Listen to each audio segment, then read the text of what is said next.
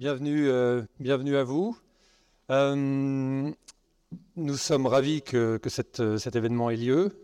C'est euh, une conférence débat co-organisée par le, Vent se lève, le site Le Vent se lève et le comité de soutien à Assange, dont je suis le, le porte-parole. Euh, on doit remercier euh, Jean-Yves Jean Gallas du Mouvement de la Paix et euh, Emmanuel Vire du SNJ-CGT. C'est grâce à eux qu'on a, qu'on a cette salle. Euh, je passe immédiatement à la présentation des invités et je commence évidemment par, euh, par Stella Assange. Nous sommes vraiment ravis.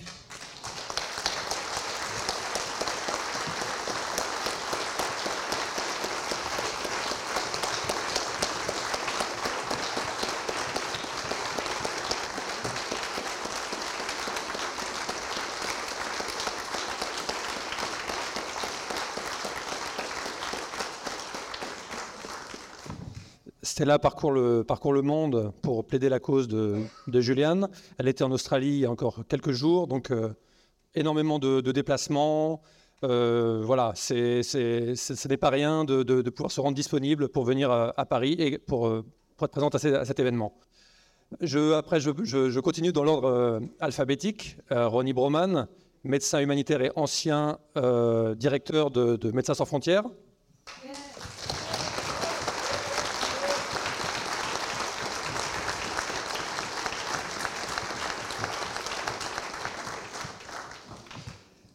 Serge Alimi, qui était jusqu'à peu le directeur du monde diplomatique et qui est toujours journaliste au monde diplomatique.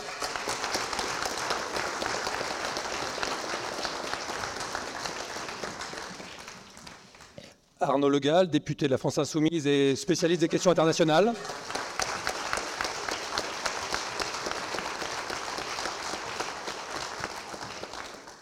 Et puis Cédric Villani, ancien député et toujours mathématicien.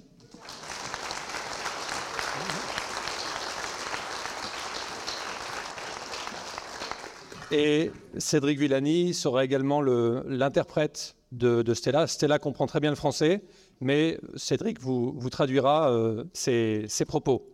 Alors, C'est rare. originellement, euh, Maude Barré du Vent se lève devait assurer la, la modération, mais euh, elle, est, elle est souffrante. Donc c'était pour euh, équilibrer un peu, qu'il y ait moins d'hommes à, à la tribune. Mais Vincent, Vincent Ortiz, c'est la, la charge de t'incombe et je te cède la, parole tout de suite.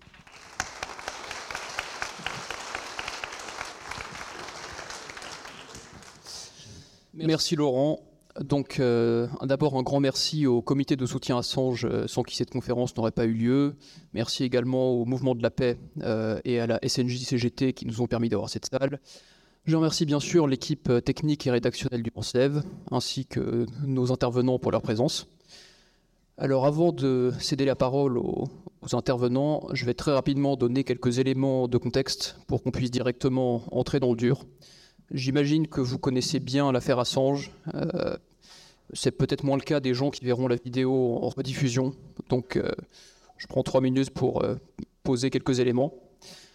Alors, la première chose à avoir en tête sur l'affaire Assange, c'est que à la base, ce n'est pas une affaire américaine.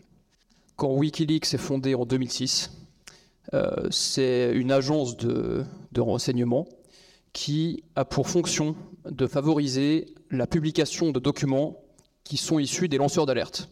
Donc favoriser euh, la mise à disposition du public de documents qui sont euh, traditionnellement, disons, scellés par le secret gouvernemental. Et c'est uniquement en 2010, donc quatre ans après la fondation de Wikileaks, que Wikileaks se met à publier des documents qui ont trait aux États-Unis. Euh, c'est le moment où euh, ils entrent en contact avec l'officier Chelsea Manning, qui révèle donc une série de documents qui ont trait aux guerres moyen-orientales menées par les États-Unis. Et c'est à ce moment que, du coup, euh, Wikileaks entre dans le collimateur des États-Unis et du pouvoir judiciaire américain. Donc je passe à très grands traits sur tout ce qui se déroule jusqu'à l'arrestation finale d'Assange. Euh, bon, dans un premier temps, comme euh, vous le savez sans doute, euh, une, enquête se déclenche à l'égard de Julian Assange depuis les États-Unis. Et dans le même temps, des accusations d'agression sexuelle surviennent de la part d'une ressortissante suédoise. Et Julian Assange, qui est donc recherché par la justice suédoise, trouve asile dans l'ambassade d'Équateur. L'ambassade d'Équateur à Londres. Pourquoi? Parce qu'à l'époque, il craignait que la Suède ne l'extrade vers les États-Unis. Et il avait alors requis du gouvernement suédois qu'il signe une clause de non-extradition vers les États-Unis, ce que le gouvernement suédois de l'époque avait refusé. Euh, donc voilà, c'est la raison pour laquelle Assange est resté plusieurs années dans, l'ambassade d'Équateur.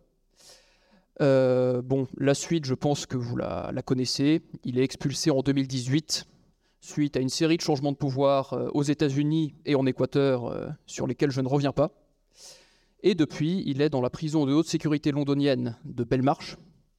Et il subit une série de procès qui doivent décider ou non de son extradition vers les États-Unis. Euh, donc, euh,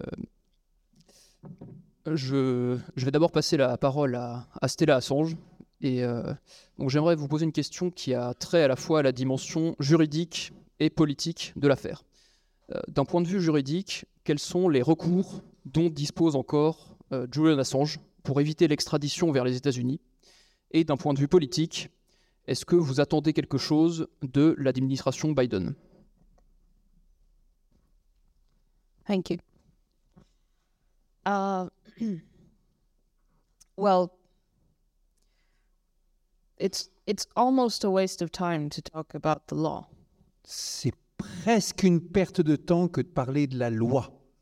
Because if Julian's released, it will be thanks to uh, the mobilization of people like you here today, um, and the political uh, developments um, that uh, hopefully that that kind of mobilization will bring about. Car si Julian un jour est libéré, cela aura été grâce à la mobilisation de personnes comme vous et grâce à la pression politique et au développement que ces mobilisations auront entraîné. The case against Julian is legally preposterous le dossier d'accusation qui a été montré contre Julian est légalement très faible, oiseux, sans objet. Um, consider the, the paradox that the very same publications that Julian faces 175 years in relation to are the same publications that he has won do dozens of journalism prizes Rendez-vous compte, le, les faits pour lesquels Julian risque 175 ans d'emprisonnement aux États-Unis sont les mêmes faits, les mêmes actes qui lui ont valu des dizaines de reconnaissances internationales en tant que journaliste. So I, I find the uh, the theme of tonight's even, uh, discussion uh, really very apt and going right to the to the heart of the question. Et le thème, l'angle de la discussion de ce soir va droit au cœur de ce qui est important. Why is Julian uh, the, the bad conscience of the West? Pourquoi Julian est-il la mauvaise conscience de l'Occident?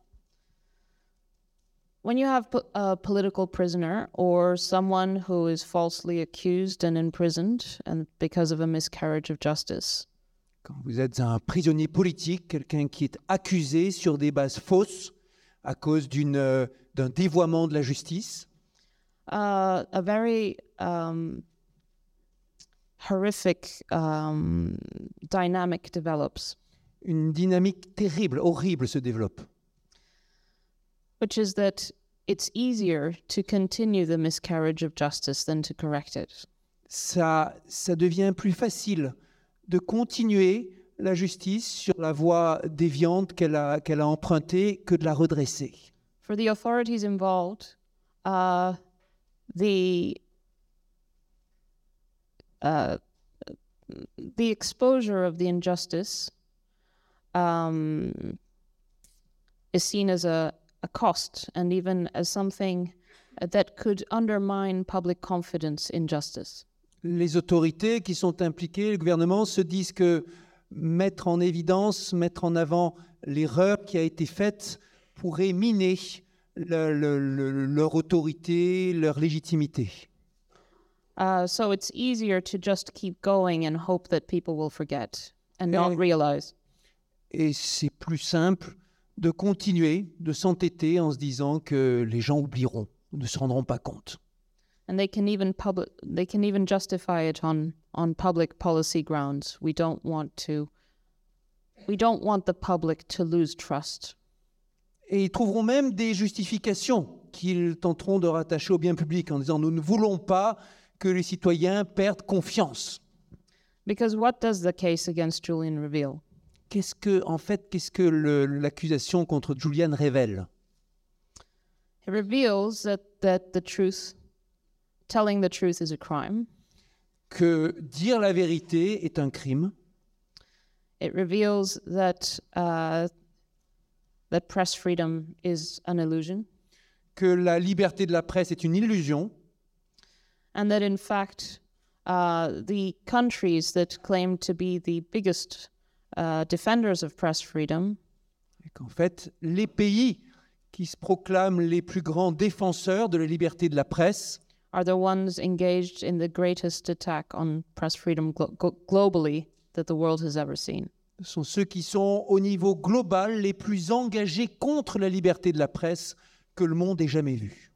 So that's why it's so important for Julian's case to gain more and more attention Et c'est pour cela qu'il est important pour la situation de Julian que euh, cette situation, ce dossier gagne de plus en plus d'attention. And I got the question, well, what what can we do as as uh, regular people? Et la question qu'on me pose, c'est qu'est-ce qu'on peut faire, simple citoyen? You are the uh, you are the the uh, the last um, line of defense Vous êtes la dernière ligne de défense. because the establishment has failed catastrophically. Car les institutions en place, l'establishment a échoué de manière catastrophique. It's not one act, it is many, consistent, all the time. C'est pas juste une action, ce sont beaucoup d'actions de façon cohérente et sur une longue période de temps. Yes, Julian's case progresses through the um, appeals mechanisms in the UK. Oui, il y a un progrès dans le dossier de Julian à travers les mécanismes d'appel dans le système judiciaire britannique. At the moment, we're waiting for uh, a decision by the High Court um, in England uh, regarding whether uh, he will be able to bring an appeal. Euh, En ce moment, nous sommes en train d'attendre une décision de la High Court britannique pour savoir s'il a le droit de faire appel. And after that, there may be more appeals. There may be an appeal to the European Court of Human Rights. Après, il y aura peut-être euh, d'autres appels et peut-être un appel auprès de la Cour européenne des droits humains. But that's not the point. Mais c'est pas ça le vrai sujet. because uh, Julian's um, right in conceptual right to appeal judicial decisions Car le- la, la légitimité de Julian au plan conceptuel à faire appel de la décision has little bearing on his on his uh, physical reality. n'a pas vraiment de conséquences sur la réalité physique. Julian has been in a high security prison in London for over four years without conviction. Julian a été emprisonné dans une prison de haute sécurité en Angleterre. Ça fait maintenant quatre ans. And uh, the, the process through which he exercises his right to appeal is a prolongation of his imprisonment.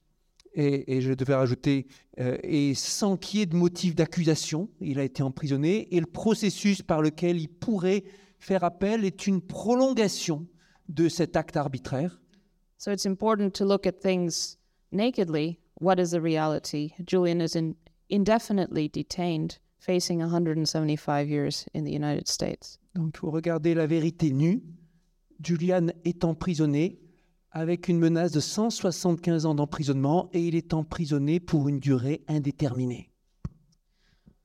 However, I don't um, I don't wish to uh, to suggest that that there's nothing you can do. On the contrary, because I have witnessed witnessed huge progress over the past year. Et pour autant, je ne veux pas suggérer que vous ne pouvez rien faire, que vous êtes impuissant. Au contraire. Et j'ai vu de grands progrès se réaliser durant les quelques dernières années. Um, Julian was shortlisted for the Sakharov Prize at the of the European Parliament. Julian faisait partie de la shortlist, de la brève liste de finalistes pour le prix Sakharov de l'Union européenne.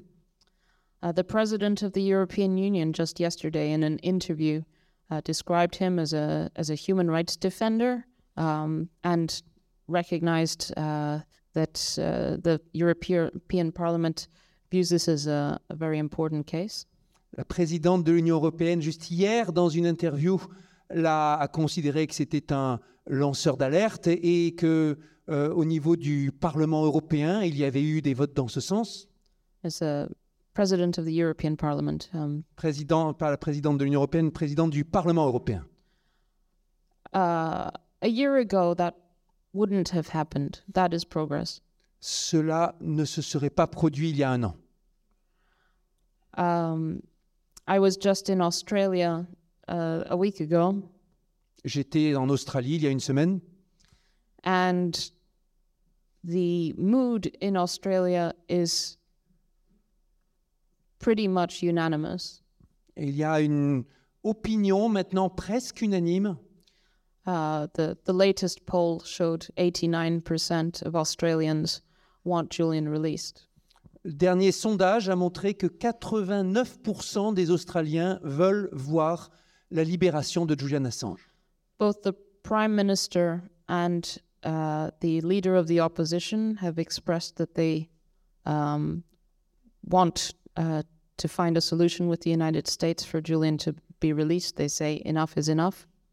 Aussi bien le Premier ministre que le chef de l'opposition en Australie ont exprimé leur souhait de voir une solution trouvée avec les États-Unis et ont dit assez, c'est assez.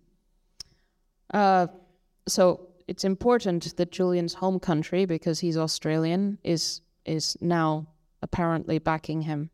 Et c'est important que le pays natal de Julian, qui est australien, maintenant le soutient. The only reason uh, that that this has changed is because people have been putting pressure on their politicians. Uh, the press has been covering it. Um, the the defense has become um, all over. Et la, et la seule raison pour laquelle ça s'est produit, c'est qu'il y a eu un groupe de soutien résolu qui a mis de la pression sur les personnalités politiques et qui a pris sa défense de manière soutenue. But probably, uh, aside from Australia, uh, Europe and France is crucial. Mais au-delà de l'Australie, l'Europe et la France sont cruciaux. Cruciales. Uh, because this is because this case may be resolved ultimately at the European Court of Human Rights, Parce que peut-être que le dossier judiciaire, à la fin, sera euh, résolu au niveau de la Cour européenne des droits humains. uh, because it's a political case, and what people think about it matters, even if no judge or lawyer would say it openly. Everyone knows that. Et parce que c'est un dossier politique et donc l'opinion publique compte, même si aucun juge ou aucun avocat n'oserait le dire publiquement. Mais tout le monde le sait. We have in the in the first row um, of the audience the Secretary General, the President of of the IFJ, Dominique Pradalier. Nous avons ici Dominique Pradalier au premier rang, secrétaire général de la FIJ, Fédération internationale. Pardon. Présidente, pardon. Présidente de la FIJ, Fédération internationale du journalisme, uh, who has been backing Julian. qui a soutenu, qui soutient Julian de longue date. Can I just show the card? This this picture. And this is Julian's press card.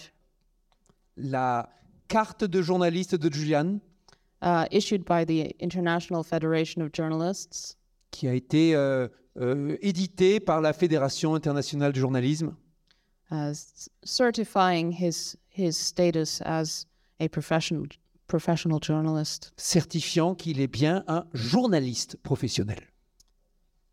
Um, and and Dominique uh, made a a very succinct uh, um, description of of uh, what this case is in its essence. Dominique, donc la présidente de la Fédération internationale des journalistes, a fait une description succincte et précise de ce que c'est que cette affaire. I might slaughter it, but I, I'll I'll try to reproduce it. Je vais essayer- la, de la dire sans la massacrer. Julian, this is a case of an Australian journalist who published in Europe and who the United States wants to try under its domestic laws.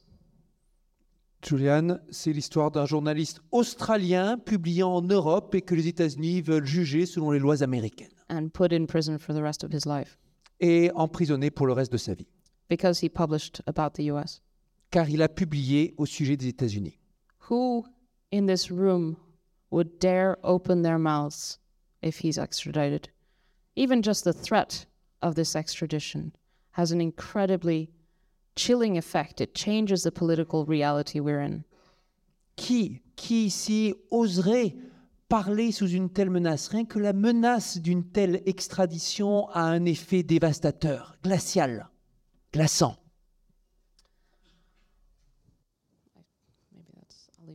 Et voilà.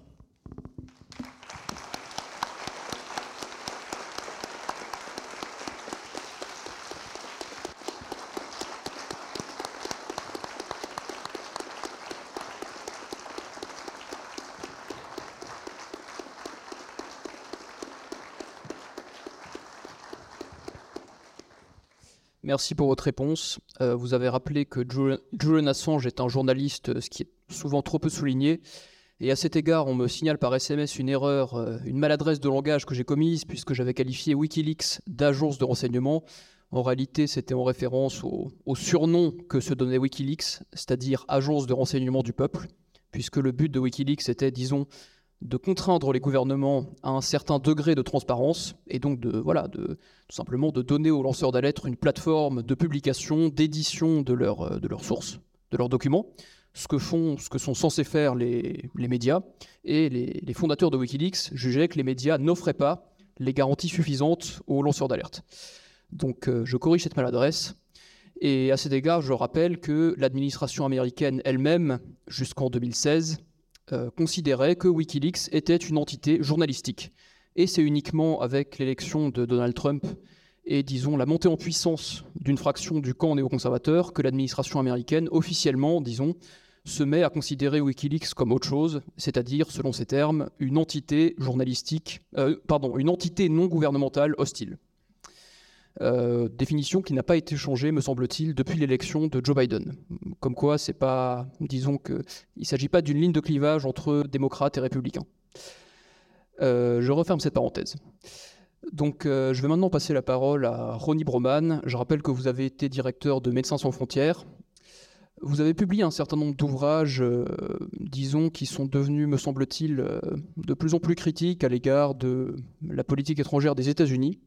Euh, vous avez notamment publié en 2018, si je ne me trompe pas, un ouvrage euh, sur euh, ce que vous nommez les guerres humanitaires, où vous dénoncez le droit d'ingérence qui n'existe pas en droit international, mais qui est souvent brandi comme tel. Comment est-ce que vous analysez la répression qui s'abat sur Wikileaks Et pour vous, est-ce que, que signifierait, disons, un monde dans lequel Julian Assange serait extradé aux États-Unis, emprisonné à vie et quel impact cela aurait-il sur la possibilité des citoyens occidentaux d'émettre des critiques à l'égard de la politique étrangère de leur, euh, de leur gouvernement? Euh, merci. Bonsoir. Euh, merci de me donner l'occasion de m'exprimer, bien que après avoir entendu Stella Assange, euh, j'ai l'impression de ne plus avoir, et vous avoir entendu aussi introduire donc la question, j'ai l'impression de ne plus avoir beaucoup de choses à, à ajouter tant euh, l'affaire est, évidente. Je me contenterai d'abord, juste comme ça, à titre de dérouillage, de dire que j'avais aussi l'intention de reprendre votre expression agence de renseignement. On a affaire à une agence de presse ou une agence d'information, mais pas de euh, euh, renseignement. Et par ailleurs, c'est un détail absolument insignifiant, mais bon, on est là pour être précis. Je suis ancien président et non pas ancien directeur de Médecins sans frontières. Alors, mais c'est à la fois en tant que, disons, citoyen, citoyen français, citoyen européen, mais aussi en tant qu'acteur humanitaire, que je m'exprime ici. Voir un homme dont le crime a été, comme ça a été euh, très clairement euh, rappelé, dont le crime est essentiellement d'avoir dévoilé des faits exacts que personne euh, ne, contexte, des faits qui se sont déroulés sans que leur réalité soit et ou puisse être remise en cause, que cet homme-là paye de, sa vie d'une tentative de mise à mort sociale d'abord, d'une tentative de euh, mise à mort euh, politique euh, ensuite, et peut-être finalement d'une tentative de mise à mort tout court, car à plusieurs reprises, des menaces directes ont été énoncées de façon publique par de hauts responsables américains pour qui finalement le traitement d'Assange c'était une balle dans le dos et on n'en parlait plus. Donc que cet homme dont le crime a été de nous apprendre ou de nous montrer un certain nombre de choses euh, importantes, euh, vérifiables, euh, des événements qui se sont déroulés. Que cet homme soit mis en prison, ça signifie que la liberté d'informer elle-même est remise en question. Et elle est d'ailleurs, grâce à la dimension extraterritoriale des mesures juridiques ou des mesures de police que les États-Unis s'autorisent à mettre en œuvre, puisque comme ça a été euh, rappelé très clairement, un Australien détenu en Europe est jugé et demandé, et qui publie en Europe, et qui est réclamé par euh, euh, les États-Unis. Donc c'est à l'évidence la question de la liberté d'informer. C'est d'ailleurs pour ça, d'une certaine manière, que c'est à sa manière, d'une manière, disons, reconfigurée, remise dans un contexte différent, mais ça, a la dimension d'une affaire Dreyfus, pour moi, euh, l'affaire euh, euh, Assange. Et je pense que c'est comme ça qu'il faut la traiter, c'est-à-dire une iniquité absolue, porteuse d'autres iniquités, porteuse d'autres violences, porteuse d'autres mensonges potentiels. Et c'est en cela que l'affaire Assange, je pense que c'est comme ça qu'il faut la nommer par analogie avec l'affaire Dreyfus, l'affaire Assange nous concerne tous en tant qu'Européens, mais aussi plus largement dans le monde entier. D'ailleurs, rappelons que, enfin, comme vous l'avez fait, que pendant les quatre premières années d'existence de euh, Wikileaks, ce sont des pays divers, l'Éthiopie, l'Ouganda, euh, divers euh, pays qui ont été épinglés par Wikileaks pour des affaires de corruption, de détournement, de torture, de violence. Le deuxième point, enfin, le deuxième élément de la réponse, de ma réponse à votre question concerne justement cette notion de torture. Euh, le, rapporteur spécial des Nations Unies sur la torture, donc Nils Melzer, euh, dont je, n'ai lu qu'une partie du livre, je, l'avoue, mais une partie absolument glaçante, et sans appel là-dessus. Et de la part de ce juriste international, spécialiste des enquêtes sur la torture, la, qualification a son poids. Pour Nils Melzer, la situation d'Assange et la situation d'un homme qui est torturé. Il est torturé à petit feu, euh, on le sait, la privation sensorielle, la privation de contact, la privation relationnelle, l'incertitude euh, constante sur euh, le lendemain, l'emprisonnement dans un espace extrêmement confiné. D'ailleurs, c'était une très bonne idée de, reproduire la superficie de la cellule d'Assange dans l'entrée ici de la Bourse du Travail. Tout cela, ça s'appelle de la torture. Donc en Europe, on torture avec l'assentiment général des gouvernements. Je ne dis pas qu'on torture de façon générale, n'exagérons pas la situation, mais dès lors qu'on commence à, accepter l'idée même qu'un homme qui n'a commis aucun crime, qui, pas, euh, qui ne recèle pas des secrets qu'il faudrait lui arracher pour aller libérer des innocents, ou que sais-je encore, mais qui a fait ce dont on a dit euh, qu'il avait fait, euh, qu'un cet homme soit torturé avec, dans, dans une sorte d'assentiment général, assentiment général des États, pas assentiment général de la population, car en effet, de ce point de vue-là, l'establishment a totalement échoué. Assange n'est sans doute pas aussi connu euh, en Europe qu'il l'est euh, euh, en Australie, bien entendu, mais enfin, il l'est tout de même. Et je suis convaincu que des sondages concernant sa culpabilité ou son innocence donneraient des résultats pas loin de ce que l'on a vu en, Australie, qui est extrêmement réconfortant parce que c'est manifestement bipartisan. C'est-à-dire qu'il ne s'agit pas là d'une prise de position idéologique ou campiste d'une manière ou d'une autre. Par ailleurs, et pendant que je parle de, campisme ou d'idéologie, je voudrais euh, là aussi apporter une toute petite correction à ce que vous avez dit. Euh, le livre que j'ai publié en 2018 n'est pas sur l'impérialisme américain, il est essentiellement parti euh, sur les interventions militaires et internationales françaises. Et c'est en particulier la guerre de Libye et ses mensonges abjects et la manière dont cette intervention a été conduite avec les conséquences que l'on sait que euh, j'épingle, et non pas en l'occurrence l'impérialisme euh, américain. Il y a bien d'autres plumes pour s'occuper de l'impérialisme euh, américain. Moi, je préférais m'occuper de celui-ci qui, d'ailleurs, enfin, je ne me battrai pas sur la notion d'impérialisme, peu importe, mais en tout cas, une, une, expédition de type colonial qui a été un véritable désastre et qui a été, lui aussi reçu, elle aussi reçu une approbation assez générale. Mais je ferme ici la parenthèse pour dire qu'il me semble que, euh, à défaut d'obtenir euh, ce que tous nous réclamons ici, euh, un asile politique, le statut de réfugié pour Assange, qui naturellement le mérite amplement, je n'insisterai pas là-dessus, je pense qu'en plus nous devrions réclamer le statut de citoyen d'honneur de la ville de Paris. C'est un titre évidemment sans grandes conséquences. Merci.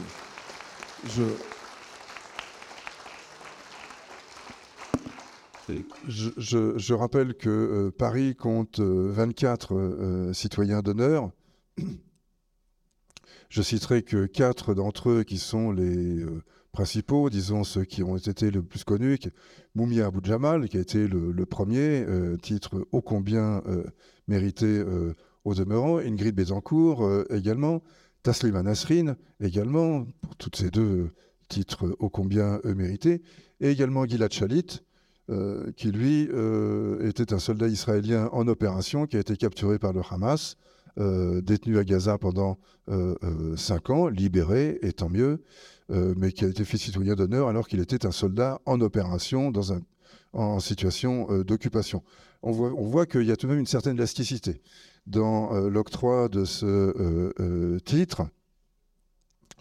Et il me semble que, en tout cas là, il n'y a pas de culpabilité potentielle, il n'y a pas. Le, cas est d'une clarté limpide. Ça, cette situation repose exclusivement entre les mains d'un conseil municipal ou je ne sais pas comment on appelle, oui, conseil municipal, qui peut décider souverainement.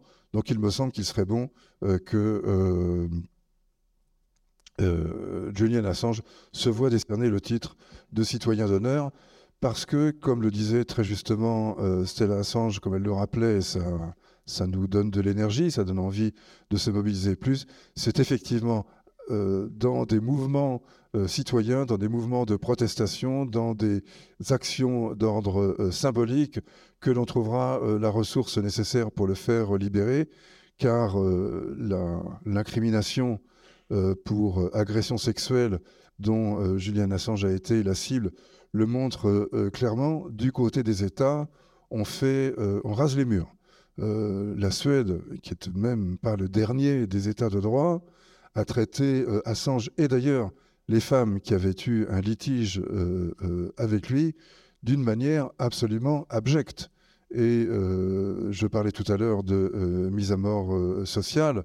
Euh, c'est bien ce dont il, il s'est agi, même si l'entreprise n'a pas finalement euh, abouti, même si Assange n'a pas été mise à mort, la tentative de l'assassiner euh, socialement, elle, elle s'est poursuivie pendant de longues années, en dépit des positions des deux femmes qui initialement avaient porté plainte. Je n'entre pas dans le détail, ça serait long, mais j'ai lu l'enquête de Niels Melzer là-dessus, elle est absolument limpide. Ces deux femmes ne portaient pas plainte pour viol, et c'est la police suédoise qui, en s'appuyant sur des textes législatifs juridiques suédois, pouvait le faire.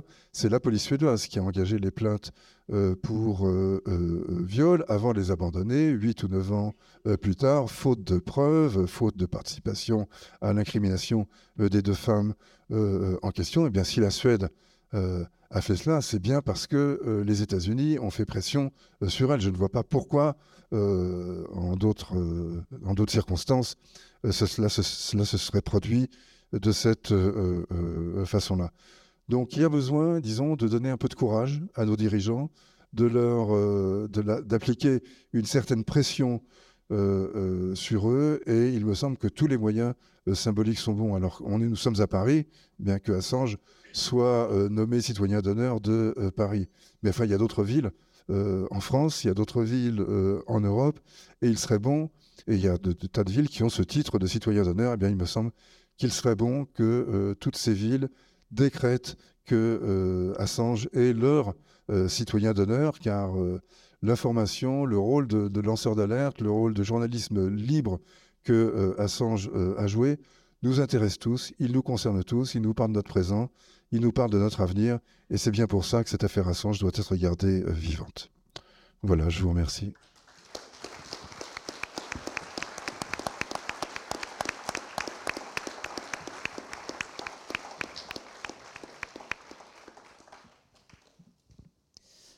Euh, je vais me tourner vers Arnaud Legal. Donc euh, voilà, je rappelle que vous êtes député France Insoumise NUPES.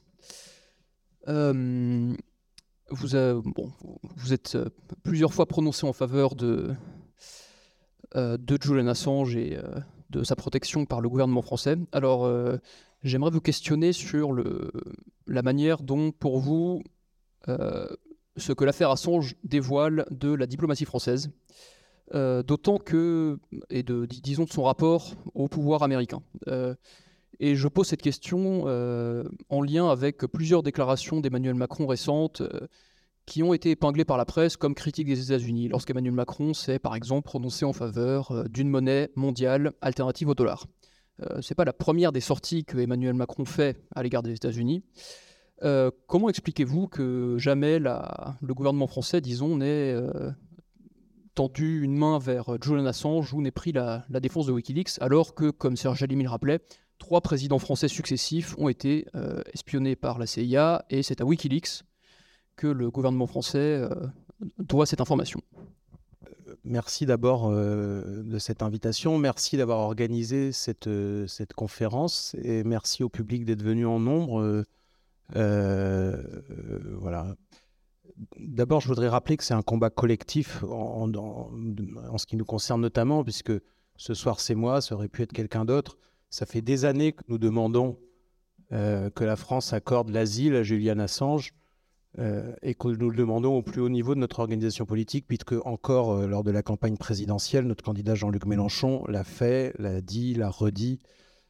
donc ça n'est pas un soutien comme ça passager, c'est une conviction profonde. La réponse à ta, question, parce qu'on se connaît, euh, et euh, elle arrive à la fin, mais bon, pour moi, c'est parce que euh, Julian Assange, il n'est pas simplement la mauvaise conscience de l'Occident, on reviendra sur cette expression, mais il est aussi la mauvaise conscience de certains dirigeants français. donc peut-être eux-mêmes n'ont-ils pas intérêt finalement à ce qu'il ait toute sa liberté de déplacement et de parole. Pourquoi nous, demandons depuis des années euh, que la France accorde l'asile à Julian Assange D'abord, c'est une question de principe. D'abord et avant tout. Euh, il a été euh, démontré par les intervenants précédents que le traitement spécial, arbitraire, terrible, infligé à Julian Assange, il est infligé à un homme qui n'a attenté à la sécurité de personne, au contraire, il est affligé à un homme qui a agi en vertu même des principes au nom duquel les démocraties dites libérales, et notamment les États-Unis d'Amérique, interviennent dans le monde.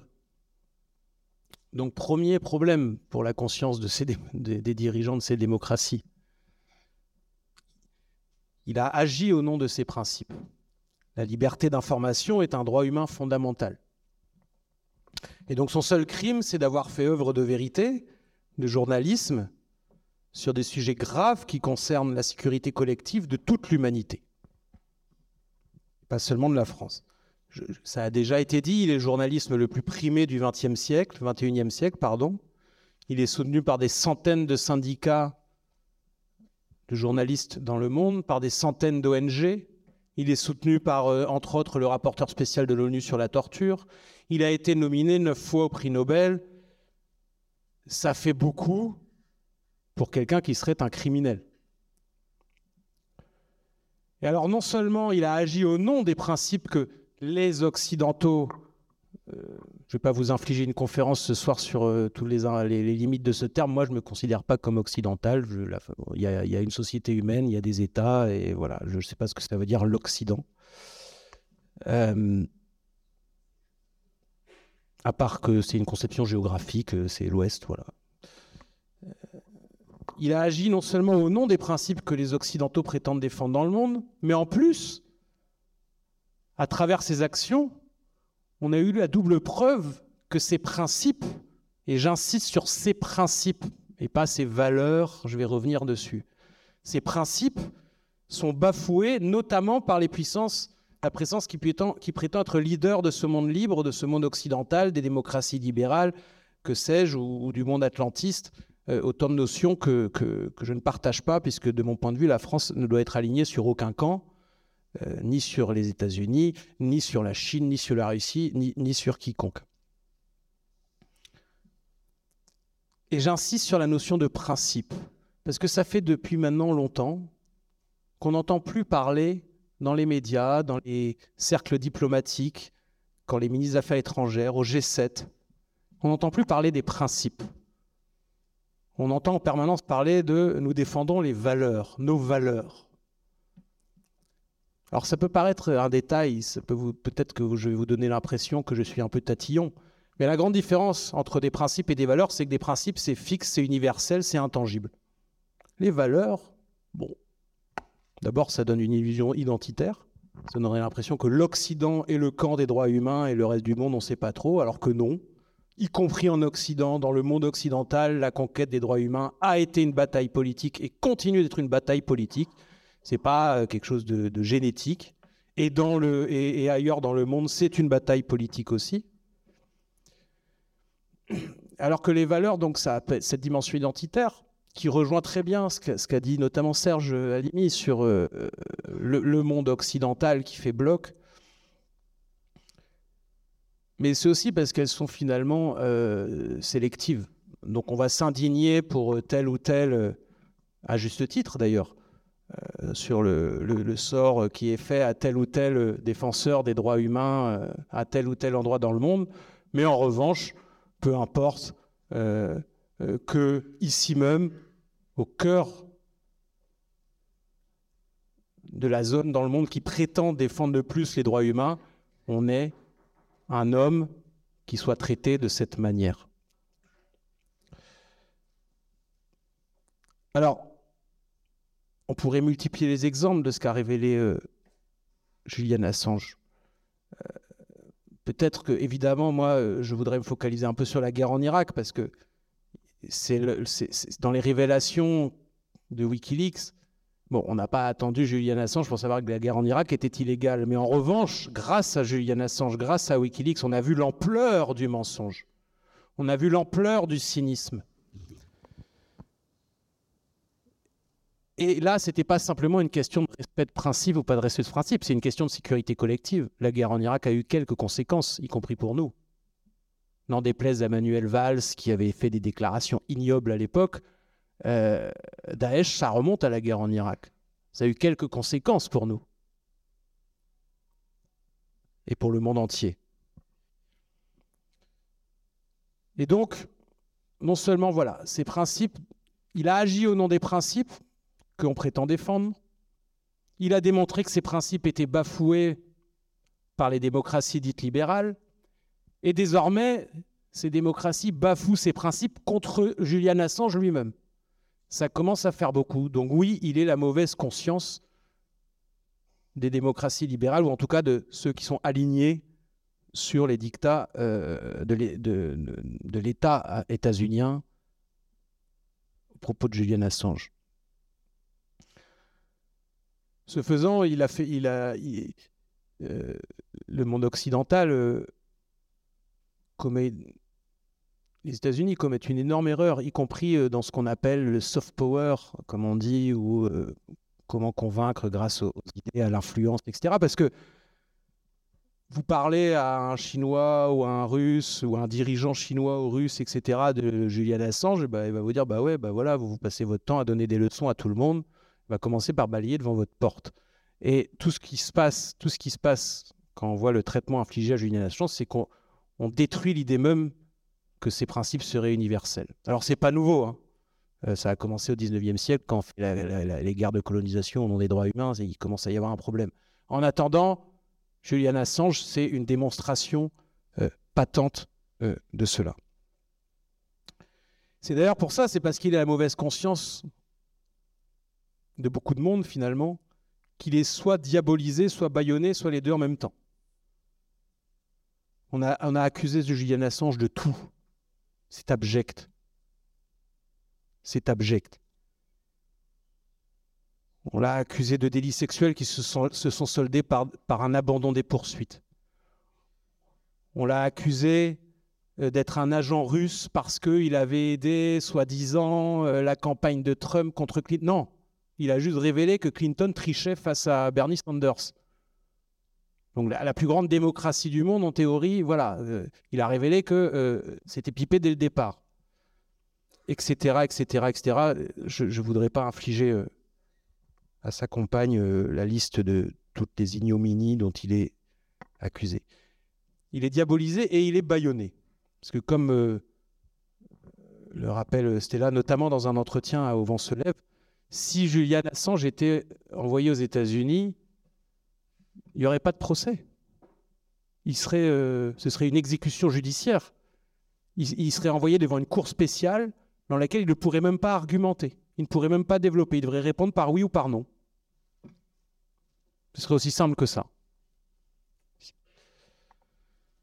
C'est une question de principe, c'est aussi une question d'intérêt. Les deux vont de pair.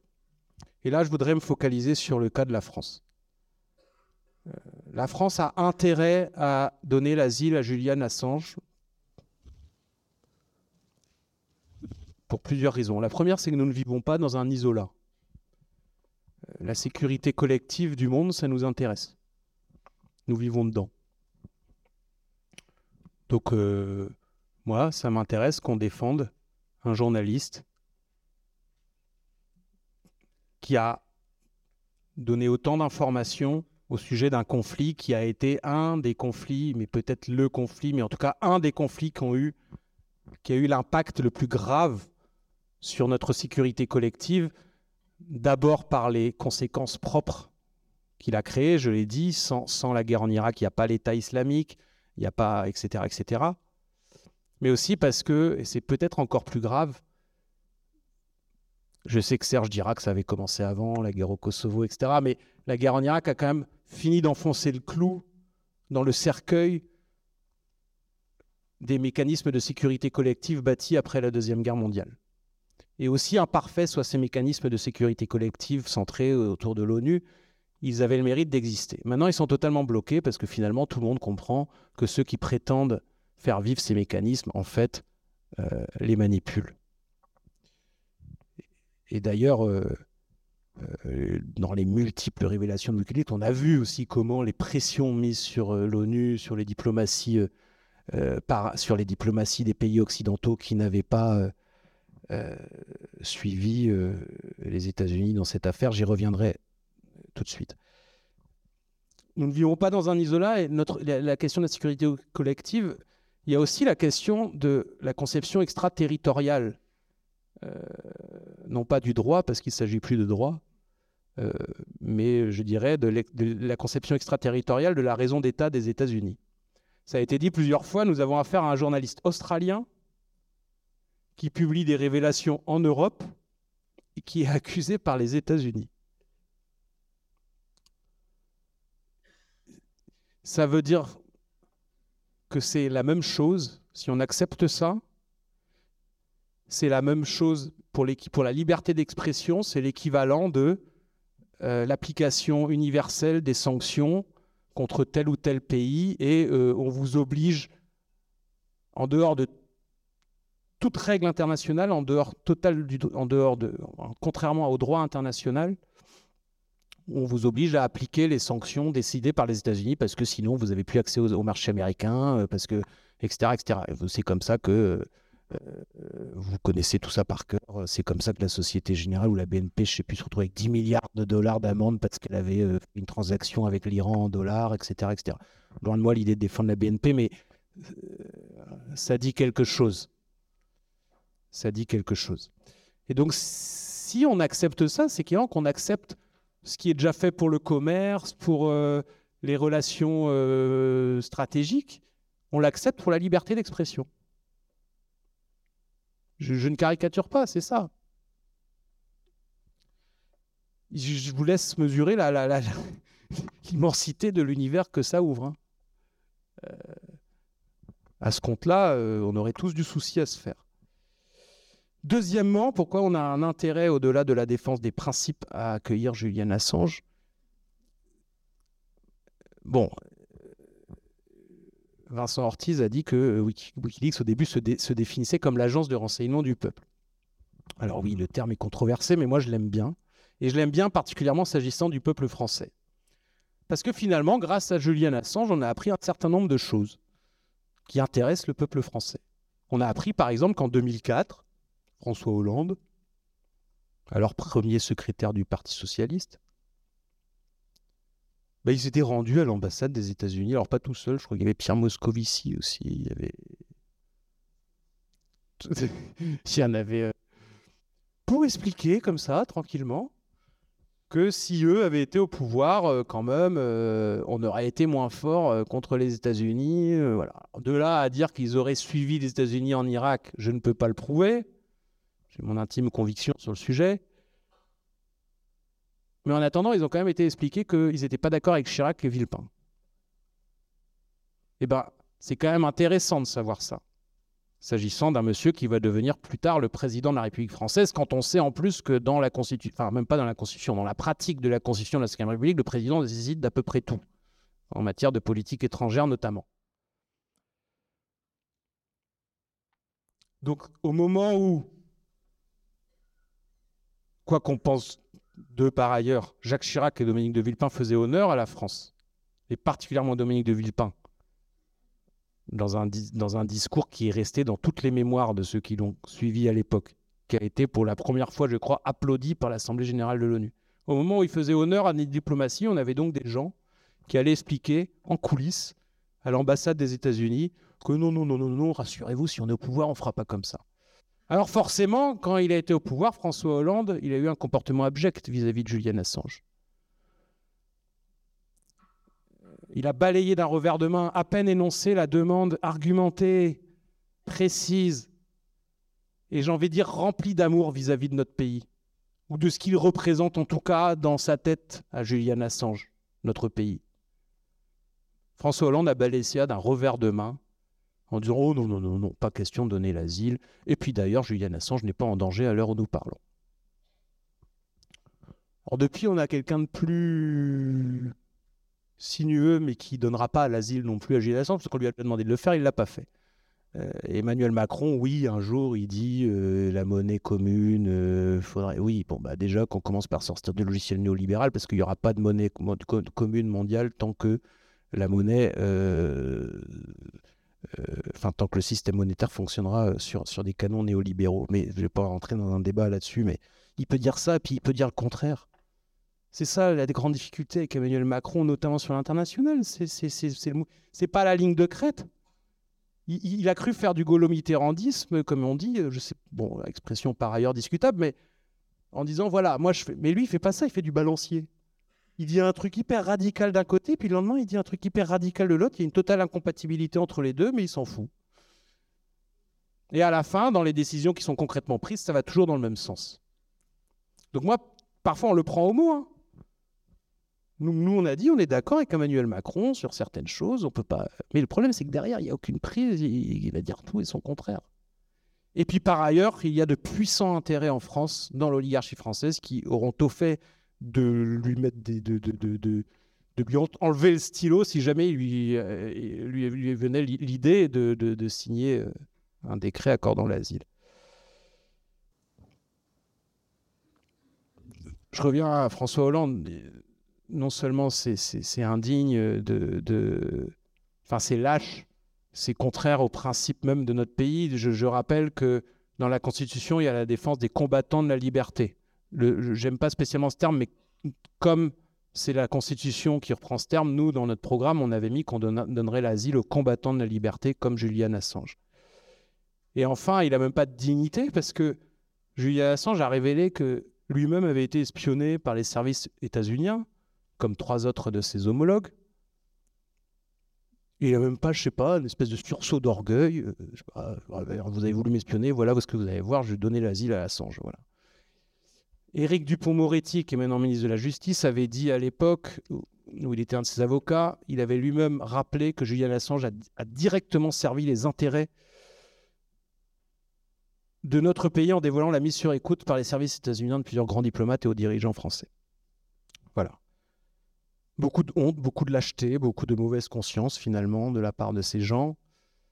Nous, nous continuerons. Euh, alors, euh, ça n'est pas un secret de c'est un secret de polichinelle que l'Assemblée nationale euh, sur ces sujets-là est malheureusement réduite à faire des résolutions, mais on continuera. Donc, on va déposer bientôt une nouvelle résolution demandant que l'asile soit accordé à Julian Assange et on continuera parce que euh, tant qu'on n'est pas au pouvoir, on ne peut pas faire plus, mais je crois que c'est déjà essentiel que dans le lieu euh, qui représente le, le, peuple souverain en France, on continue à parler de Julian Assange. Je vous remercie.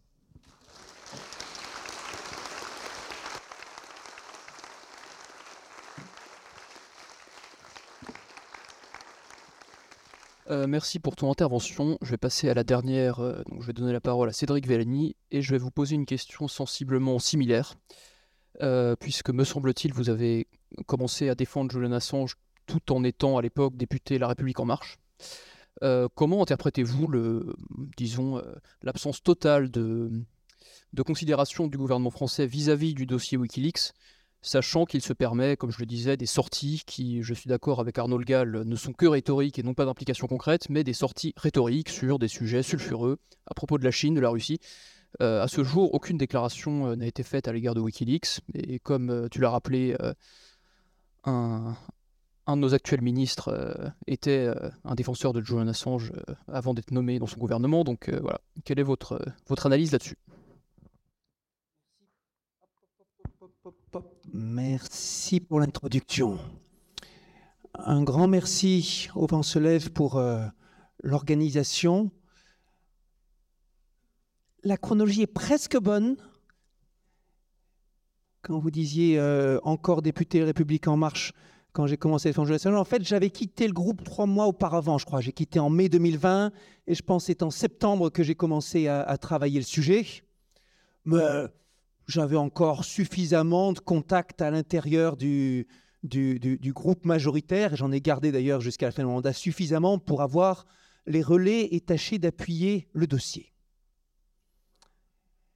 Être euh, parlementaire, quand vous venez de l'extérieur, c'est une expérience qui vous transforme, si vous le prenez avec sincérité. Puis vous faites des découvertes euh, stupéfiantes, si vous êtes novice vous découvrez que les décisions qui engagent toute la nation sont prises dans un chaos d'emploi du temps tel que quand on vous le présente pour la première fois, vous croyez à un gag, avec des séances qui se lèvent à minuit ou une heure du matin, sans savoir à 48 heures près quel jour sera vraiment discuté ou voté en hémicycle tel ou tel dossier. Vous découvrez que la séparation des pouvoirs qu'on vous a enseigné à l'école, c'est une vaste blague et qu'en vrai, c'est l'exécutif qui écrit pour la grande majorité les lois. En tout cas, dans, cette République.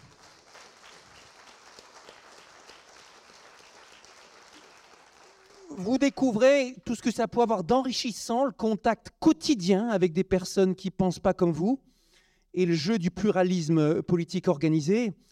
Et ce que ça peut avoir de vertigineux, les embrouilles en douce et les manœuvres souterraines, y compris venant de vos camarades, entre guillemets. Et c'est quelque chose aussi qui est vertigineux.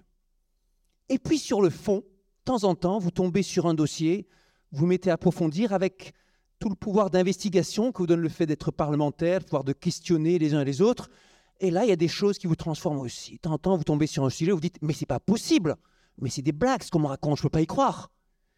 Et puis après, vous dites, mais comment ça se fait que j'ai pas été au courant plus tôt? Et rétrospectivement, vous dites, pourtant, toute l'information était là.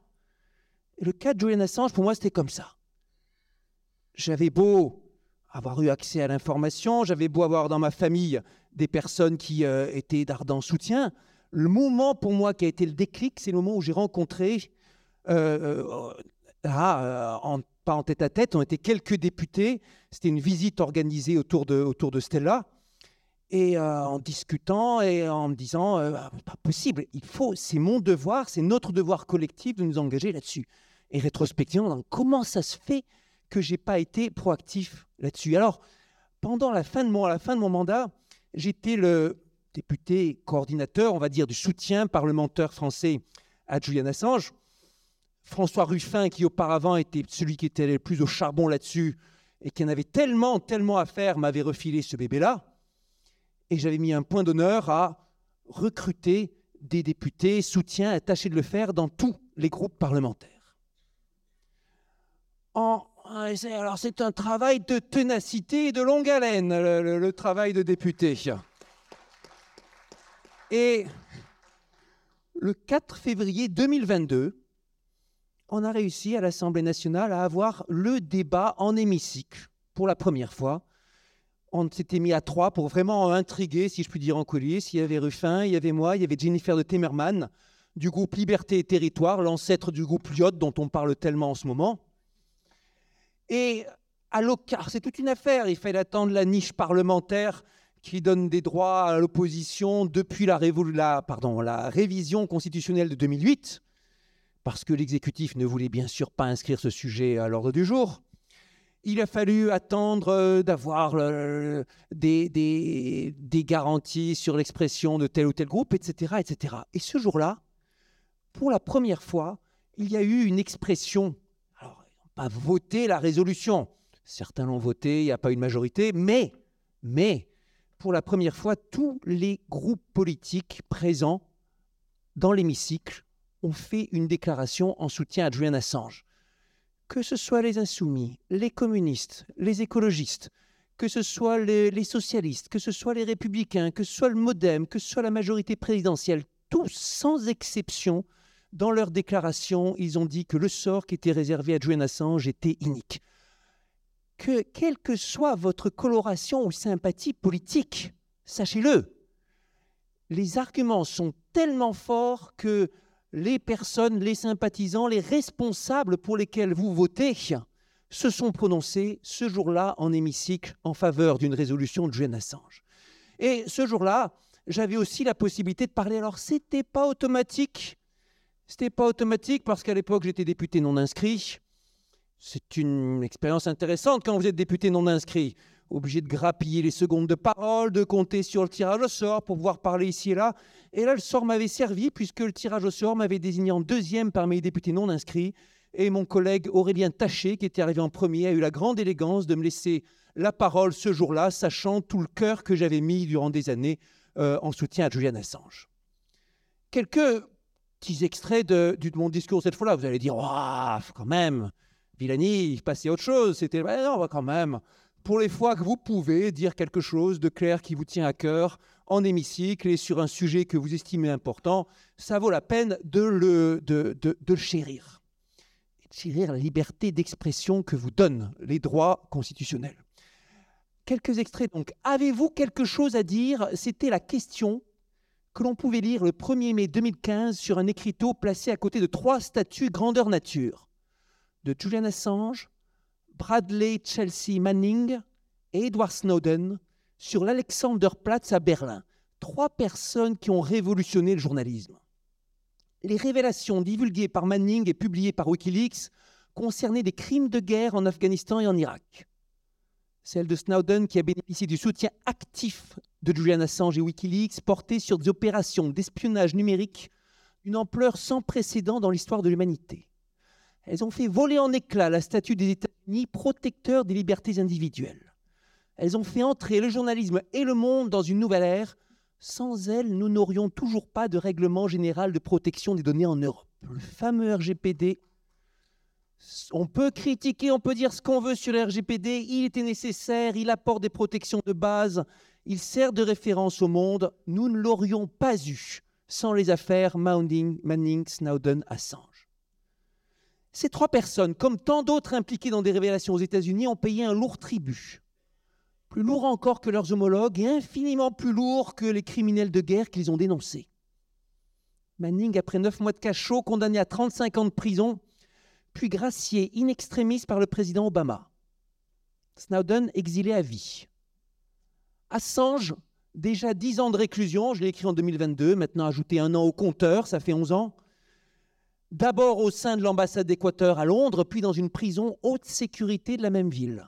Pour quel maigre chef d'accusation officiel avoir brisé sa période de liberté sous caution dans le cadre d'une pseudo-enquête sur une accusation de mœurs qui était de toute façon abandonné depuis longtemps?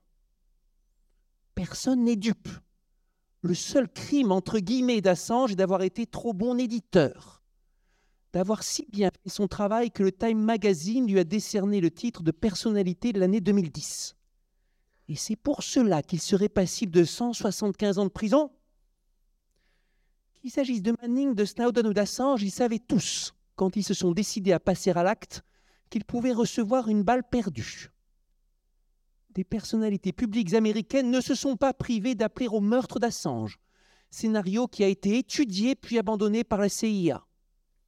S'ils n'avaient pas eu autant de force de caractère, ils auraient pu aussi finir comme Aaron Swartz, activiste de la liberté d'Internet, persécuté jusqu'au suicide avant ses 27 ans. Assange, Manning, sous la menace, emprisonnés, isolés, ils sont restés solidaires envers et contre tout. Épisode héroïque dans un feuilleton dramatique d'une immense confusion, parsemé de mensonges d'État, de dénigrements, d'attaques insidieuses et d'une procédure judiciaire d'une complexité vertigineuse. Mais ce serait un piège pour nous, citoyens ou politiques, d'explorer l'aspect technique du dossier. Des experts indépendants sur la détention arbitraire l'ont déjà fait aux Nations Unies. Après un travail rigoureux, dans un processus auquel la Suède et la Grande-Bretagne étaient parties prenantes, ils ont rendu leur verdict. Il est simple, Assange est un prisonnier politique, soumis depuis plus d'une décennie à une torture psychologique qui rendrait fou n'importe qui. Et le gouvernement britannique, face à ce verdict dérangeant dans un processus dont il était partie prenante, n'a trouvé aucune autre réponse que dénoncer un travail d'amateur. C'étaient les mots du ministre c'est pourtant bien un avis étayé, émis après un travail de plusieurs années, fouillé et appuyé sur les droits nationaux et internationaux. Niels Melzer, rapporteur spécial des Nations Unies sur la torture, l'a dit on ne peut plus clairement. Monsieur Assange doit maintenant être immédiatement libéré, réhabilité et indemnisé pour les abus et l'arbitraire auquel il a été exposé. Le droit a parlé, mais rien ne bougera sans le rapport de force politique.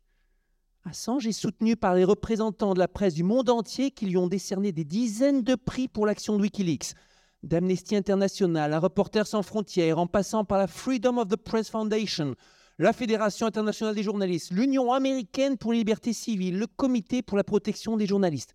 Ils ont tous pris parti, ils ne s'y trompent pas. L'attaque contre Assange, commencée par l'administration Obama, renforcée sous Trump, maintenue sur Biden, est une attaque contre tout le journalisme d'investigation international. Que dire des méthodes employées par cette administration qui foule aux pieds les libertés individuelles jusqu'à enregistrer les conversations d'Assange avec ses avocats et récupérer toutes les données Google des membres de Wikileaks?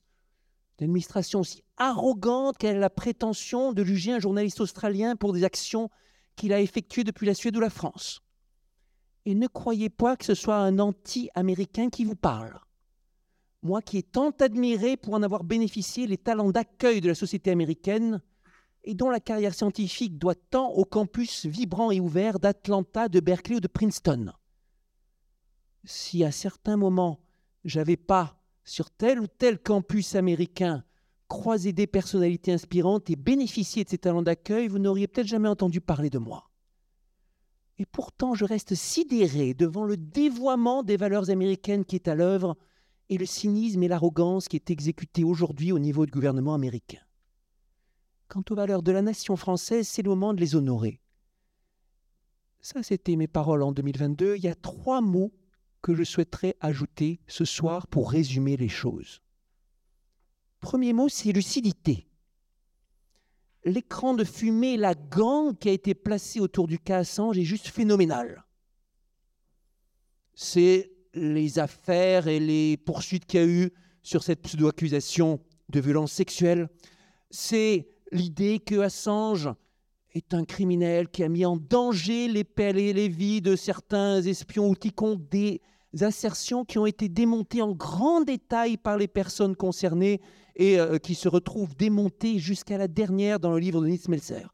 Ce sont les mensonges du gouvernement britannique. C'est la complexité inouïe de la procédure judiciaire dans toutes ses ramifications. Mais sont aussi les comparaisons insidieuses, la façon dont les responsables détournent le tir quand vous leur en parlez. Un ministre à qui je parle d'Assange, la réponse est oh, Tu sais, moi je préfère Snowden à Assange. Mais qu'est-ce que ça veut dire?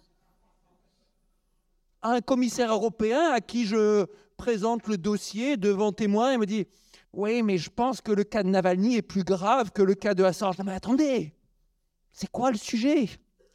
Ou à un activiste, un collègue très impliqué sur les droits humains, ah non mais c'est très grave, il a des connexions avec Netanyahou, avec Trump, merdez même si c'était vrai, on envoie quelqu'un en prison pour 175 ans sur tel motif. Était activiste des droits humains? Attends. Ou à mes collègues démocrates américains, oui, mais il a joué un rôle pas clair. Attendez, tu crois à quoi? Il faut dire les choses clairement. L'affaire à la fin, elle est très simple. Est-ce qu'on est pour ou contre un cas arbitraire d'emprisonnement politique, parce que c'est ça à la fin. Deuxième mot-clé sont les choses que nous aimons, l'amour que nous avons pour certains droits fondamentaux et qui est attaqué à travers la personne de Assange. Amour pour la liberté individuelle, amour pour la liberté de la presse, amour pour la liberté de parole, amour pour le droit d'une société qui tente d'agir démocratiquement à préserver ses intérêts. Des valeurs qui sont censées être au cœur, et ça on l'enseigne dans les cours de droit constitutionnel, on l'enseigne dans cours d'histoire, on parle d'habeas corpus, on parle de la déclaration des droits de l'homme américaine et tout ce que vous voulez. Et ce sont des exemples, ce sont aujourd'hui ces valeurs qui sont bafouées, c'est l'occasion à travers Assange de réaffirmer notre amour. Il y a un adage qu'on apprend souvent en politique, il n'y a pas de déclaration d'amour, il n'y a que des preuves d'amour. C'est l'occasion de faire la preuve de notre amour pour ces valeurs. Et ça me vient au troisième mot-clé, après lucidité et amour, c'est le mot d'engagement.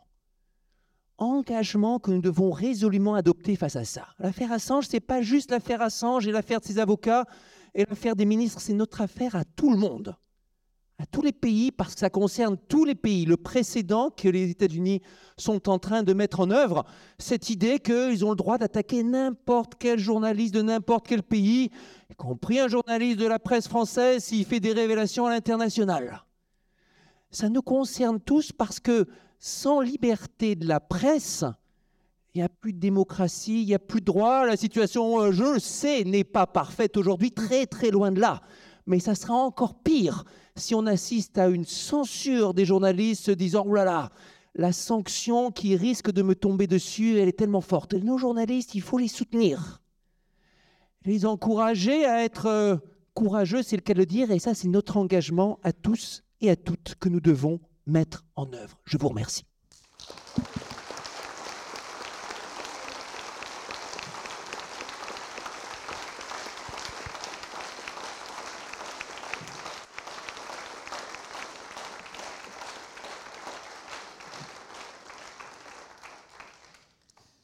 Merci à vous cinq pour vos interventions. Il nous reste un petit peu de temps pour passer aux questions. Euh, donc on va faire circuler un micro dans la salle. Euh, donc euh, priez. Pour vous, Monsieur Vigliani, je voulais savoir comment quelles ont été les réactions dans la, Macronie, chez vos collègues députés, etc., quand, vous leur avez parlé de, de M. Assange. on s'en fout. Mais non, je pense pas qu'on s'en foute parce que je, je, suis. En fait, j'aimerais savoir dans quelle mesure il y, a, une vraie forme de, cynisme qui, est assumée face à ça ou pas. Voilà. Et puis, en particulier, auprès de M. Dupont-Moretti, est-ce que vous avez eu l'occasion d'en parler avec lui? Merci.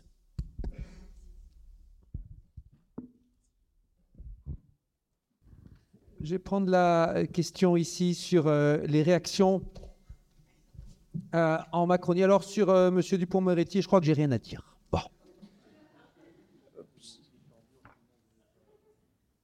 Pas de commentaire sur Dupont-Moretti. quant au, pour ce qui est de la Macronie, d'abord, il faut bien employer le terme parce que personne ne sait vraiment ce que c'est. Bah, le, parti, encore, encore, on peut dire aujourd'hui, quand on regarde la majorité présidentielle, le Modem ou Horizon ont pris soin de définir un corpus, soit par leurs actes, soit par leurs déclarations, ce qui n'est pas le cas de, Renaissance. En vrai, on ne sait toujours pas quelles sont les, choses auxquelles le, parti croit, si ce n'est qu'il faut euh, soutenir une personne et sur bien des sujets, ben, votre public, ils attendent de savoir quelle est la position du président. Ce qui ne rend pas la discussion euh, simple par rapport au, vote. Cependant, elle n'a pas un de tous ceux à qui j'ai parlé qui m'ait dit non, euh, Julian Assange mérite d'être en prison. Il n'y en a pas un qui poussait, ne va pas admettre que ce qui est fait à Julian Assange est une injustice. La question à la fin, c'est qu'est-ce qu'on va voter? Je vais vous raconter, j'ai jamais fait pour le coup, un épisode des coulisses de cette euh, proposition de résolution. Hein. Ce n'était pas une proposition de loi, c'est une proposition de résolution qu'on pouvait mettre là. Et euh, la proposition de résolution, euh, après bien des discussions avec François Ruffin et Jennifer Therman, on avait insisté sur le fait, OK, techniquement possible ou pas, c'est pas le sujet. C'est un problème politique. La résolution doit être politique, même s'il y a des obstacles techniques sur le fait d'accorder la CIL, etc. C'est pas le sujet. Et on a vu dans les réactions certains argumentaires. D'ailleurs, on dit non, mais votre proposition de résolution ne fonctionne pas à cause de ça, ou ce que vous dites là est déjà pris en compte à cause de ceci, etc. Mais nous, c'était juste pas le sujet. Maintenant, la, majorité euh, était très gênée et embarrassée et aurait bien préféré qu'il n'y ait pas de vote là-dessus. Et puis, à vrai dire, entre les personnes qui soutenaient la résolution, il y avait deux positions différentes. Certains qui disaient on va au vote quoi qu'il arrive, et d'autres qui disaient pas la peine d'aller au vote, pour pas montrer qu'il y a une majorité qui va euh, voter contre la résolution. On va avoir les expressions des groupes, et on avait les, et j'avais eu des échanges en coulisses avec tous les orateurs des différents groupes pour discussion sur les termes. Avec certains avaient négocié tel ou tel terme, par exemple, avec tel groupe de la majorité. Euh, et, l'autre ligne, c'était donc, mais une fois qu'on a eu ces expressions, il vaudra mieux retirer euh, euh, plutôt que d'avoir un vote négatif. Et quand c'est arrivé avec Ruffin et Jennifer, on a regardé, on a dit, bon, on est minoritaire globalement, et on a pris la décision, bah, on va la retirer juste après les, expressions des groupes, et puis voilà. Et certains, et il y avait au moins un groupe euh, de la majorité qui m'avait dit Je veux bien employer telle phrase très forte, mais tu me promets que ça sera retiré après la discussion. J'avais dit Ouais, je te le promets. On avait euh, discuté, on avait des discussions aussi avec Stella là-dessus, etc. Et puis, euh, on commence à se poser la question avec François Ruffin c'est quoi le meilleur moment pour retirer? Est-ce que c'est après le premier tour de parole ou après le deuxième tour de parole? Je sais pas. Qu'est-ce qui est techniquement possible? Bon, on va demander, c'est les subtilités du règlement intérieur, on ne sait pas, on va aller demander aux administrateurs. Ah, ils sont adorables, ils connaissent tout. Je vais leur demander discrètement et tout ça. Ils disent Ah, c'est une bonne question, on va réfléchir, on vous dit, on revient. Quand les discussions commencent, commencent, il y a certains dans la majorité qui commencent à être euh, un peu nerveux. Ouais, quand est-ce que vous retirez? Attends, attends, attends, en discussion, je revois l'administrateur. On cherche, on cherche, on épluche le règlement intérieur, monsieur le député, on n'est pas encore sûr. Et puis, alors que le processus est en cours, il y en a un qui revient, qui me dit On a trouvé la solution pour une proposition de résolution, il n'existe aucun moyen de la retirer aucun moyen de la retirer. Une proposition de loi, vous la retirer, mais une proposition de résolution, vous ne pouvez pas la retirer. Et le règlement intérieur est tellement sinueux, tortueux, que même les administrateurs expérimentés, il y avait des gens qui avaient, je sais pas, 10 ans, 20 ans de métier, il ne le savait pas et c'est à cette occasion-là qu'il apprenait. Il disait Ah oui, ben, c'est intéressant, comme ça, grâce à vous, on, grâce à vous, on le sait. Bon, j'étais embarrassé, alors euh, interruption de séance. euh, mes collègues majos disent Mais alors qu'est-ce que vous foutez? Ben non, mais je suis désolé, on ne peut pas la retirer, c'est comme ça. Mais alors, on va Ben oui, je suis désolé, c'est comme ça, même si je voulais, je ne pourrais pas la retirer. Bon. Ben, on est allé au vote. Quelques-uns dans la majorité qui avaient prévu de voter contre la résolution ont préféré s'abstenir, en particulier parce qu'ils ont été très impressionnés par les exposés. Il y en a un qui m'a dit, c'est pas possible quand même, quand on entend ça, euh, il m'a dit, j'espère qu'il y aura un nouveau vote là-dessus bientôt, et qu'on aura la possibilité d'en... Eh bien voilà, c'est pour ça. Des gens comme Arnaud vont redonner, remettre la possibilité. Le Parlement, c'est une bataille de longue, longue, longue, longue haleine. Il faut être tenace, c'est de l'endurance. Bon, à la fin, à la fin, finalement, euh, il y a eu un partage, comme il est normal en politique, good cop, bad cop, de la part de nous qui portions la résolution. Certains ont lancé une communication assassine en disant c'est une honte, euh, la majorité n'a pas voulu, etc., etc. Et d'autres ont fait le côté positif des choses en disant pour la première fois, il y a des expressions euh, de tous les partis gouvernementaux en ça. Ce qui, est une, ce qui à la fin est, honnête comme façon, comme façon de faire, parce qu'effectivement, à la fois c'était une honte et à la fois c'était positif. Et donc les réactions, d'abord il est très clair, s'il y avait eu un feu vert présidentiel, il y aurait eu une majorité ce jour-là. On est en Ve République avec un- une domination psychologique de l'exécutif et particulièrement alors et, du président sur, le groupe qui le représente. Et quand je dis euh, psychologique, ça, ça a été une des grandes, euh, une des grandes découvertes de ma, vie euh, citoyenne arrivée au Parlement, vu le niveau d'autocensure et de peur qui pouvait se dégager parfois. Là aussi, c'est complètement contraire à ce qu'on vous, à ce qu'on vous apprend à l'école, mais c'est une réalité. Et avec le collègue qui disait, ce que la, ce que la Macronie pense, on s'en fout Non, on s'en fout pas. Si vous êtes parlementaire, votre boulot sur une cause, sur un sujet, surtout sur un sujet dont vous êtes persuadé que les autres camps peuvent s'entendre, votre boulot, c'est d'atteindre 50% plus une voix. Et pour ça, d'arriver à trouver ici, là, sur ce dossier, qu'est-ce qui va rassembler tout le monde Et il y a amplement matière à toucher les personnes qui croient, euh, euh, par exemple, en l'importance de, l'Europe pour affirmer sa, force, sa politique face aux, autres camps euh, monstrueux à travers le monde. Et ça, pour le coup, à part, le, soutien au président Macron, le camp euh, présidentiel croit en l'Europe. Euh, ou encore d'autres choses, d'autres sujets. Et là, c'était notre boulot. On a fait ce qu'on pouvait au niveau parlementaire, sans une action directe au niveau euh, présidentiel. La procédure ne risquait pas d'arriver avec l'équilibre des pouvoirs tel parlementaire tel qu'il était dans la présente mandature. L'équilibre des pouvoirs dans la nouvelle mandature est un peu différent. Oui, l'équilibre des pouvoirs est un peu différent, très différent même, mais ça les a rendus extrêmement teigneux.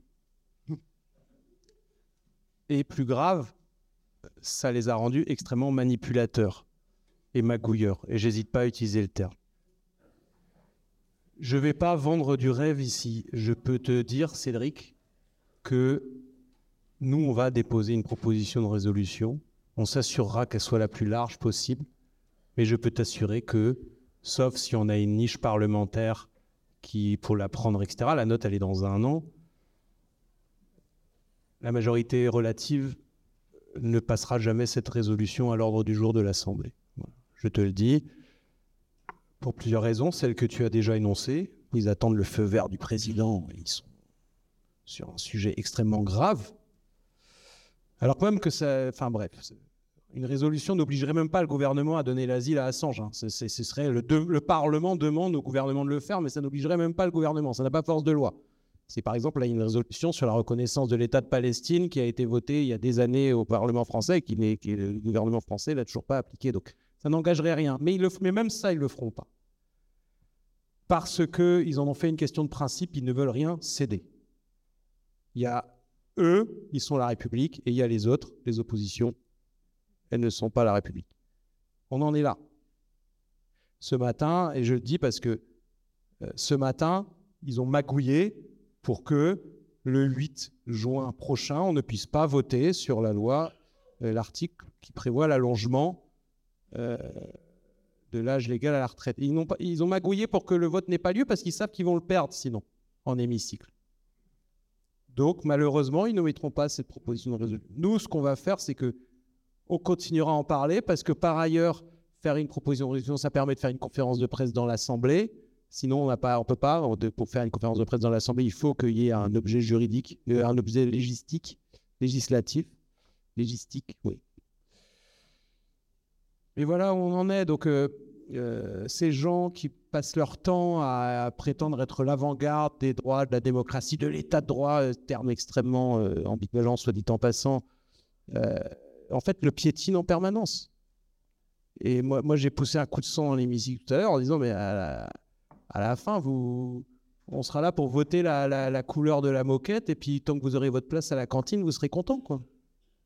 Parce qu'on en est là. Excusez-moi, on est au cœur du sujet parce que la liberté d'expression euh, et, les gens comme Julian Assange, ils, permettraient que le débat public euh, soulève ça. Si tous les journalistes étaient comme Julian Assange, la une de tous les médias demain, ce serait de dire le gouvernement refuse qu'on vote sur une loi qui à laquelle plus de 80% des Français sont, euh, sont, opposés. Donc il y a un lien. Euh, mais je ne veux pas faire croire. En l'état actuel des choses, ils n'accepteront jamais que cette résolution soit mise à l'ordre du jour. Mais on la déposera quand même. On espère bien. Merci à tous pour votre présence, merci euh, aux intervenants pour s'être déplacés. Euh, je suis désolé, on va devoir rendre la salle, donc euh, les questions sont terminées. On va continuer tout ça de manière informelle. je termine juste en rappelant que le comité de soutien à Sange et Le Vent organiseront d'autres événements par la suite, donc je vous invite à bah, vous abonner aux réseaux sociaux de l'un et de l'autre pour vous tenir informés. Merci encore.